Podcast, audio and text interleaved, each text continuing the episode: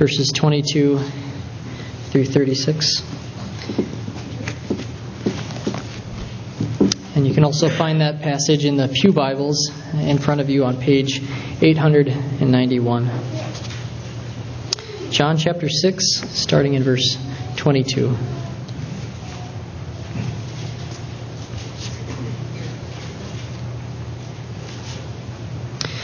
On the next day, the crowd that remained on the other side of the sea saw that there had been only one boat there, and that Jesus had not entered the boat with his disciples, that his disciples had gone away alone. Other boats from Tiberias came near the place where they had eaten the bread after the Lord had given thanks. So when the, the crowd saw that Jesus was not there, nor his disciples, they themselves got into the boats and went to Capernaum, seeking Jesus. When they found him on the other side of the sea, they said to him, Rabbi, when did you come here? Jesus answered them, Truly, truly, I say to you, you are seeking me, not because you saw signs, but because you ate your fill of the loaves.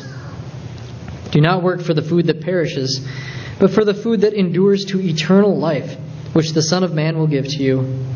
For on him God the Father has set his seal. Then they said to him, What must we do to be doing the works of God?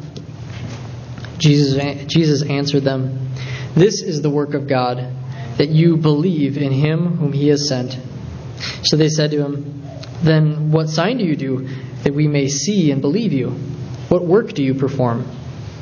Our fathers ate the manna in the wilderness, as it is written, He gave them bread from heaven to eat.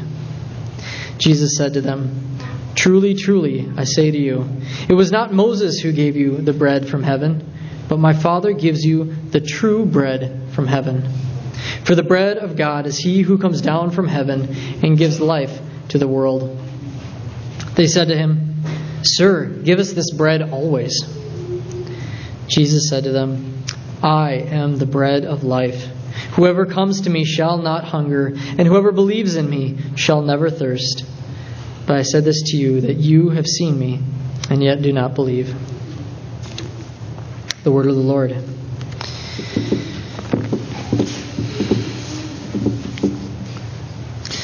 Let's pray.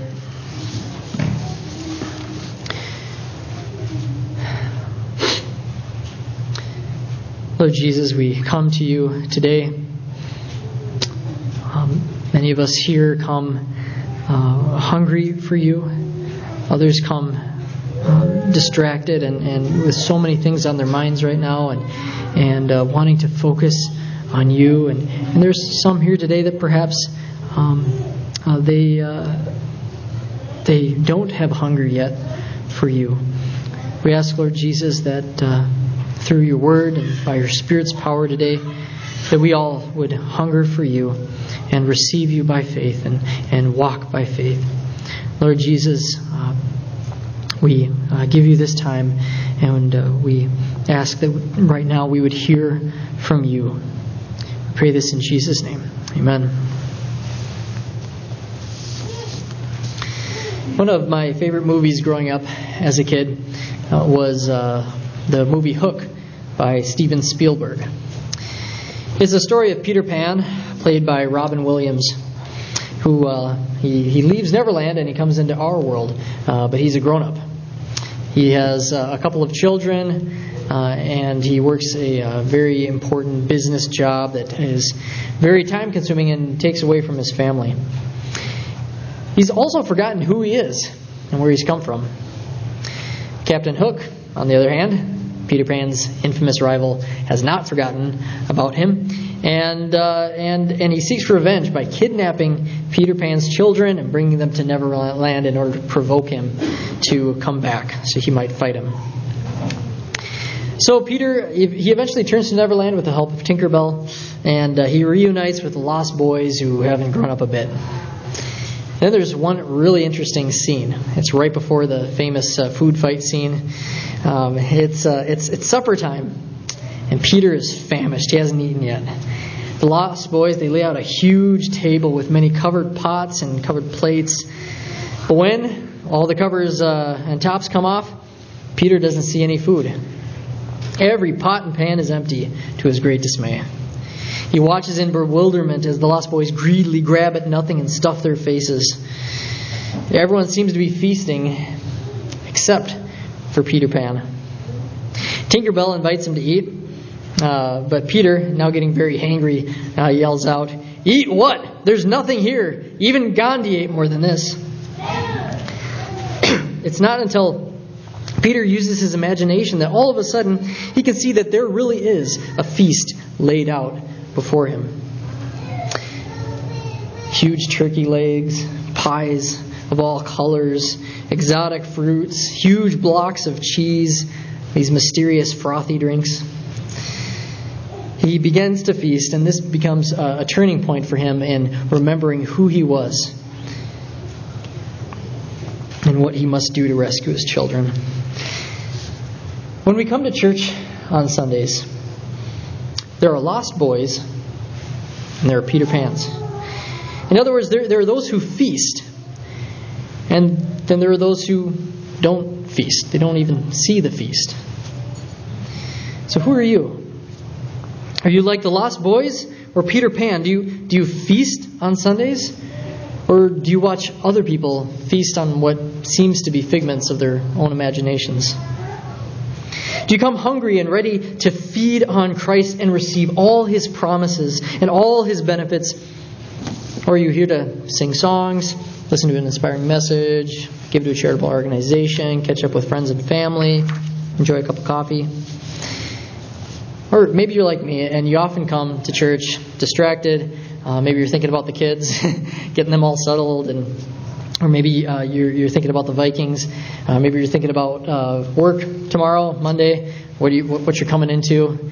Um, uh, maybe maybe you're just thinking about okay, who, who do I need to touch base with after the service? And you're, you're not you're not focused yet on believing on Christ and receiving all that He has for you during the service. In John 6, Jesus offers himself to us as a feast, as the bread of life that will forever satisfy us. So today we'll, we'll first see how Jesus exposes sinful hunger in our hearts. And then we'll consider how Jesus satisfies spiritual hunger. Before we go into the text, uh, here's a quote that's often attributed to Martin Luther. It's uh, we are all mere beggars, showing other beggars where to find bread. Says the preacher today, I don't make the meal for you to feast on. Instead, I'm a mere beggar who has found bread, the only satisfying and life giving bread. And today I'll share that bread with you. It's real bread, not our imaginations. Let's first start where Jesus starts, uh, not with spiritual bread, but with plain old physical bread. Now, homemade bread is my favorite food. if, if I were to have anything in the world, it would be fresh bread straight out of the oven. I don't think there's anything better than it. Uh, so please look with me at John chapter 6, verses 1 through 15. John chapter 6, uh, starting in verse uh, in that verse 1 through 15 that section. Um, this chapter it begins with one of jesus most famous miracles. And if you're here today and, and if you didn't grow up in the church or, or you're just visiting um, you may have already even heard about this miracle because uh, it's that famous. It's, it's the feeding of over 5000 people with just five loaves of bread and two fish. This miracle, it's in all four Gospels Matthew, Mark, Luke, and John. But what's particularly interesting about John's account of it is that he connects this miracle of physical bread with Jesus' offering of himself as an even better bread. So, how did the crowds respond to Jesus after he, he performed this great miracle? Look at verses 14 and 15. When the people saw the sign that he had done, they said, This is indeed the prophet who is to come into the world. Perceiving then that they were about to come and take him by force to make him king, Jesus withdrew again to the mountain by himself. The crowds see clearly that, that Jesus is the prophet that was prophesied about by Moses in Deuteronomy 18. But something wasn't right about all this. And Jesus perceived that the crowd was going to take him by force and make him their king. Hey, what's wrong with that? Uh, you might ask. Isn't Jesus their king? Yes, the Jews had the right king, but they had the wrong kingdom. Jesus' kingdom was not a geopolitical nation whose goal was to be freed from Roman rule. Jesus' kingdom is global, and it spans across all time, and its goal is to proclaim the gospel of freedom from sin and Satan, not from some government. The right king, but the wrong kingdom. So, after satisfying the earthly hungers of the crowds, Jesus left them for solitude. Now let's skip down a few verses, uh, down to verse 22. So we'll skip over how uh, when Jesus walks on uh, walks on water, he walks on the Sea of Galilee. So we'll skip over that down to verse 22. Here we're going to see that Jesus exposes sinful hunger. On the next day, the crowd that remained on the other side of the sea saw that there had been only one boat there, and that Jesus had not entered the boat with his disciples, but that his disciples had gone away alone. Other boats from Tiberias came near the place where they had eaten the bread after the Lord Jesus had given thanks. So when the crowd saw that Jesus was not there, nor his disciples, they themselves got into the boat, boats and went to Capernaum, seeking Jesus. When they found him on the other side of the sea, they said to him, Rabbi, when did you come here? Jesus answered them, Truly, truly, I say to you, you are seeking me not because you saw the signs, but because you ate your fill of the loaves. Jesus had isolated himself from the crowds for a night, but the next day they were eagerly uh, seeking after him once again. And they were confused as to how Jesus made to the other side of the sea, so they naturally asked him about it. But Jesus didn't want to explain how he had walked across the sea. He wanted to expose their heart's sinful motivations. He went straight for the heart. He wanted to show them that what they were truly hungry for would not satisfy them for long. And he wanted to offer them something far better. Jesus answered them, Truly, truly, I say to you, you are seeking me, not because you saw signs, but because you ate your fill of the loaves. Why were the crowds following Jesus? Were they seeking to see a sign that would confirm that Jesus was the Messiah so that they might believe in him and follow him? No. They saw Jesus because they had just had their stomachs filled the day before now their stomachs were empty. It's that simple. They were physically hungry. Jesus exposes the human heart here that behind people's motivations people's decisions uh, to follow after Jesus, uh, there are often sinful motivations, sinful hungers. Not everyone follows after Jesus out of faith. Pastor and author Tim Keller says that there are three types of people in this world. First, there, there are those who follow, who do not follow Christ at all, either in word or deed. So if they don't say they're Christians, they don't pretend to be Christians. Then there are those who follow Christ for their own sake, for their own self centered benefit. And then there are those who follow Christ for His sake and His sake alone. Which person are you?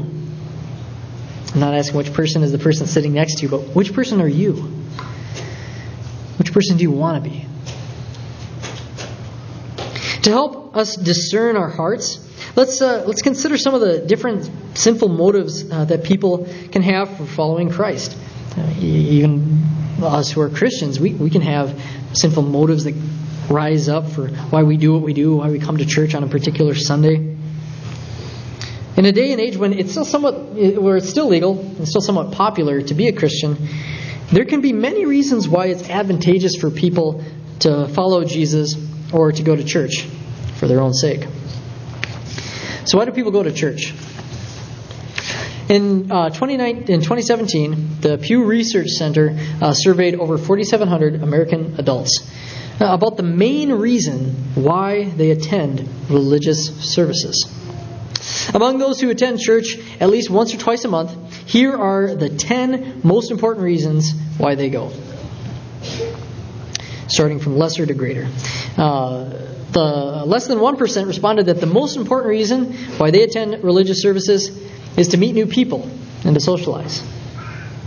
1% said uh, that they have a religious obligation to go. 2% attend to continue the family traditions. Another 2% attend to please their family, spouse, or partner. 4% responded that the, the sermons are the most important reason they attend. Another 4% attend uh, to raise their uh, children morally. They want good kids. 5% attend for comfort in tough times. Uh, 6% to be a part of a community of faith. 8% to be a better person. And uh, the number one reason, at a whopping 61%, the top reason why people attend services is to become closer to God. So, as you can see, uh, people attend church for all sorts of reasons, uh, and there are more reasons than this, of course. Uh, and almost all of them seem to be for some kind of a self serving reason. So, let's think through some of those, uh, some of the reasons we just heard. What are the sinful hungers behind those reasons? And are they in our hearts? So when, when people go to church for the main reason of, of, uh, of, of socializing, uh, it, it, it might show that they have a sinful hunger for relationships. Now, obviously, relationships are not a bad thing, right? Um, they're very important for us. But when they become the reason why we follow after Christ, the reason why we attend church, that's, uh, that just shows that you're using Jesus to get relationships. And Jesus says that that is not faith. When people go to church uh, to continue family traditions, they have a sinful hunger for perhaps sentimental feelings, for history, for predictable patterns of life. When people follow Jesus to raise their children with morals, or for themselves to become better people, they have a sinful hunger for self righteousness and for, for personal image, to present themselves in, in, in, a, in a better light before other people. Jesus is perhaps just a moral teacher for them. When people follow Jesus mainly for, for comfort in difficult times, the question I would ask is do they stop following once the times get better? That might indicate a sinful hunger for a peaceful, pain free, stress free life. Maybe Jesus is just a Santa Claus that uh, gives you what you want. Or maybe he's a handyman that, that, that you call on uh, when you need your problems fixed. There are many other reasons why people follow Jesus for their own sake. Jesus knew this to be true for the crowds that were following, and, believe it or not, he knew this to be true for his own biological brothers. Look over in the very next chapter, uh, John chapter 7, verses 2 through 5. John 7, 2 through 5. Now the Jews' feast of booths was at hand. So his brothers said to him, Leave here and go to Judea, that your disciples also may see the works you are doing. For no one works in secret if he seeks to be known openly. If you do these things, show yourself to the world. Now, check this verse out, verse 5. For not even his brothers believed in him. Wow. That's very interesting, isn't it? You would think that if his brothers were encouraging him to do more miracles and have a more public ministry, that uh, that they uh, would be that they believe in him. But verse five leaves no doubt that they were encouraging him to become more popular because they did not believe in him. Jesus' brothers at this time, we do know that some of them did come to, to true faith, if not all of them. I don't know. Uh, but Jesus' brothers, brothers at this time did not receive and rest on Jesus as their Savior. No, they were receiving and resting on him as their brother who had supernatural power.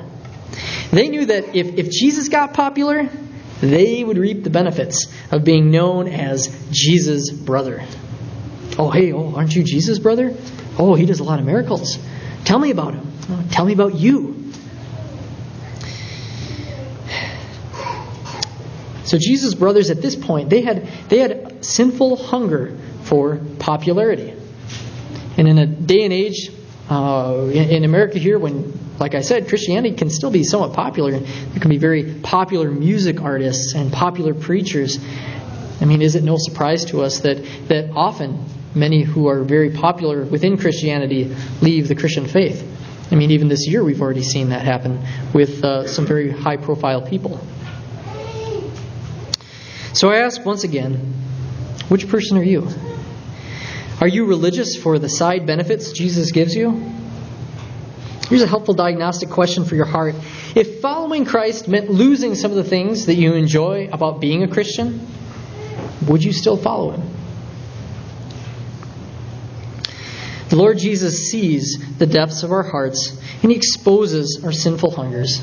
We all have them. Even as Christians, we've, we've got these different reasons why we do things and we there's sometimes sinful motivations, just even as Christians, that are behind why we do what we do. It gets messy. But He doesn't leave us to just wallow in our sinfulness and, and, and, and our entangled motivations. He offers to each one of us something of infinite value for free the bread of life. Look with me now at John 6, verses 27 through 34. John 6, verse 27. Here we see that Jesus satisfies spiritual hunger. We'll first consider how we are to eat of Christ for the very first time in order to receive eternal life. And then we'll consider how we are to regularly feast on Christ as a church body when we gather together on the Lord's Day. So follow along with me, verse by verse here, uh, starting verse 27. Do not work for the food that perishes, but for the food that endures to eternal life which the Son of Man will give to you. For on him God the Father has set his seal. Jesus knew that the crowd was hungry for earthly food and willing to work hard to get it, or to at least persuade Jesus to do another miracle. Jesus commands us uh, to not work for food that perishes, but for food that endures to eternal life. Now, he doesn't mean that we shouldn't have jobs and buy food at the grocery store. That's not what he's talking about. He means that our life's greatest goals and aspirations and desires should be fixed on much greater things than putting bread on the table, than on just meeting our basic needs. Jesus wants us to set our minds on heavenly matters of infinite worth, not on earthly things that are gone tomorrow. Also, take notice that this food endures to eternal life.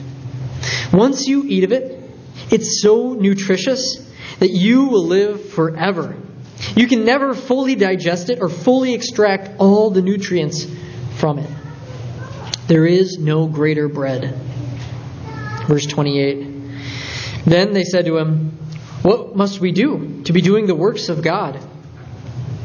Now notice the word works here. It's, it's plural. We're going to come back to that, but remember that for now. The Jews, they, they liked the sound of this type of food. So they asked Jesus uh, what, what works they must do to get this type of bread. Naturally, they, they thought they must do something to, to buy the bread or to earn it. Verse 29 Jesus answered them, This is the work of God, that you believe in him whom he has sent.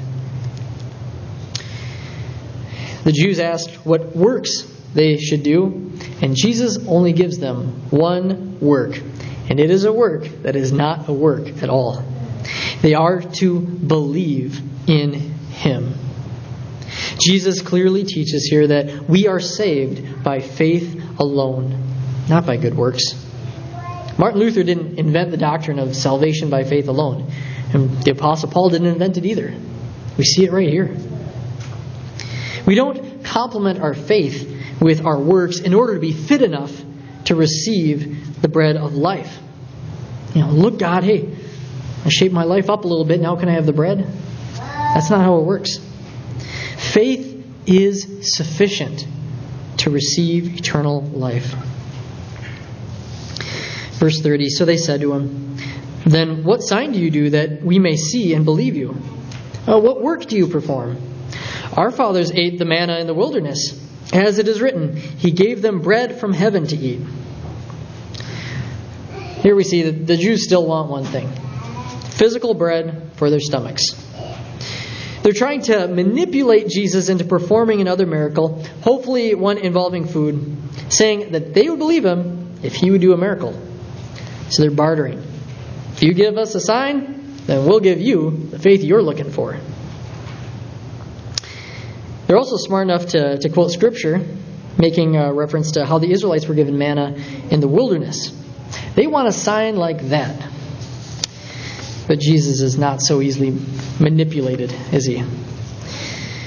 The Jews are so fickle, aren't they? I mean, just think about it. It was, it was only the day before that they were convinced that he was the prophet that Moses prophesied about. And they were ready to make him king. And now, the very next day, they're back to just needing a sign from him to confirm whether they should believe him or not. Miracles don't always convince people. This clearly shows they did not want a Savior. They just wanted something to fill their, fill their stomachs. Verse 32 Jesus said to them, Truly, truly, I say to you, it was not Moses who gave you the bread from heaven, but my Father gives you the true bread from heaven. For the bread of God is he who comes down from heaven and gives life to the world. They said to him, Sir, Give us this bread always. So Jesus now teaches that, that his Father is giving to them a bread that was better than the manna the Israelites got. It is a bread that truly comes from heaven itself. In fact, the bread is a person who has come down from heaven. Verse 35 Jesus said to them, I am the bread of life. Whoever comes to me shall not hunger, and whoever believes in me shall never thirst. This is Jesus' clearest statement. He is the bread of life. He freely offers himself to all without distinction. Whoever comes to me, you can come to Jesus. You can feast upon Jesus. You can satisfy your soul's hunger and thirst through faith in Jesus. His body was broken like bread so that you could eat of his death. And his uh, body was raised to life so that you could eat of his eternal life. When you feed on Christ, when you believe on Christ, when you rest on Christ, when you are satisfied in Christ's work on the cross for you, you receive not only Him, but also all of His promises and all of His benefits and all of His privileges as the Son of God. To push the bread metaphor one step further, when you eat of the bread of life, what nutrients uh, do you receive from it? What, in a sense, do you, do you spiritually digest? You receive the nutrients of redemption and forgiveness from your sins. You receive new life, what we call regeneration. You receive a right standing before God where you are declared sinless and righteous with the righteousness of Christ. We call that justification. You receive growth in Christ likeness throughout your entire life what we call sanctification or growing in holiness, growing in a holy character in the image of Christ. You receive all the rights and privileges as a son of God, as an heir to an eternal inheritance. We would call that adoption. And one day, you receive from this bread complete sinlessness and perfection forever at our resurrection and glorification. You get all of these benefits guaranteed to you with your very first bite of faith. There are also uh, more spiritual nutrients that this bread brings. There's hope. There's peace of conscience because you're not guilty anymore. There's assurance of salvation, joy, increase of grace, perseverance, the fruits and gifts of the Spirit, wisdom, and more. You can never fully digest the bread of life or fully extract all the nutrients from Him. When you receive Jesus, you receive Him and all His benefits. Praise God. Could this great offer truly be free? Yes. God is glorified in being gracious to us. If you've never received Christ, God invites you to His table today, right here. There is a feast laid out before each one of us here, right now. It is Him. And here are His words of invitation to every single person in this room. His words of invitation from Isaiah 55. So just hear and come. Come, everyone who thirsts, come to the waters. And he who has no money, come buy and eat. Come, buy wine and milk without money and without price. Why do you spend your money for that which is not bread? And why and your labor for that which does not satisfy? Listen diligently to me and eat what is good. Delight yourselves in rich food. Incline your ear and come to me. Hear that your soul may live. And I will make with you an everlasting covenant, my steadfast, sure love for David. Seek the Lord while he may be found. Call upon him while he is near. Let the wicked forsake his way, and the unrighteous man his thoughts. Let him return to the Lord, that he may have compassion on him, and to our God, for he will abundantly pardon. Come to Jesus as a beggar and receive freely. Feast on Christ. Turn away from your sinful thoughts and ways. God will abundantly pardon you and have compassion upon you because of the work of Christ. He will satisfy you with Himself. So, how will you respond to Jesus?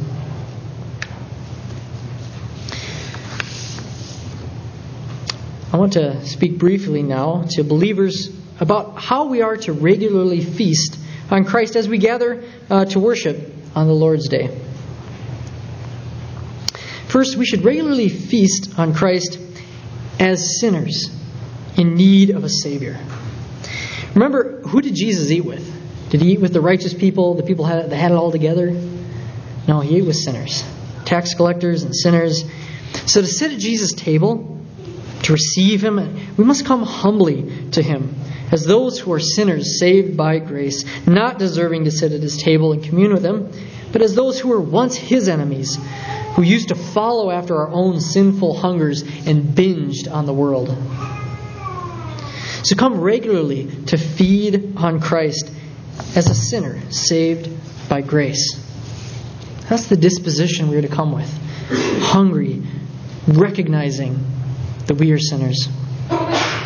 Second, it can seem a little odd to think about feeding on Christ again and again uh, as a Christian because when you believe on Him for the first time, you always have Him and you never lose Him. So, how do you keep feeding on something that you've already fed on and you haven't lost? Well, so as Christians, when we come to feed on Christ in the worship service, we come to strengthen our faith, to, in a sense, digest more nutrients from Christ, to be enriched by His benefits more and more, to receive more grace from Him, to grow in greater assurance and love and peace and joy and hope, and, have, and to have greater, greater clarity as to how we might die to sin, how we might kill sin, and how we might live to righteousness and grow in being fruitful with good works. When we sing in worship, we can feast on Christ as we meditate through song on His greatness and His goodness toward us. And we can feast on Christ even if we don't know the tune or if we don't even like it. When we confess our sin, we can feast on Christ's promise of forgiveness. We can, in a sense, drink of his blood that cleanses us. When we hear the sermon preached, we can live by every word that comes from the mouth of the Lord. And remember all that Christ has accomplished for you with his perfect life and his atoning death for our sins. And as we fellowship with one another and love each other, let's feast on Christ by, by remembering that we are all his body and he is our head, working through each of us to build each other up, to unite us together with one heart and one mind. I believe that if we have the goal of feeding on Christ as we enter into worship each Sunday, we will complain far less about how the church doesn't have this or that program or, or doesn't do things according to our own personal preferences. When our hearts come to feast on Christ, our mouths are not full of complaints, but full of thanksgiving, prayer, and rejoicing. So, brothers and sisters, as, as, as we gather uh, to worship this next year in 2020, let us stay focused on what's most important when we come to worship.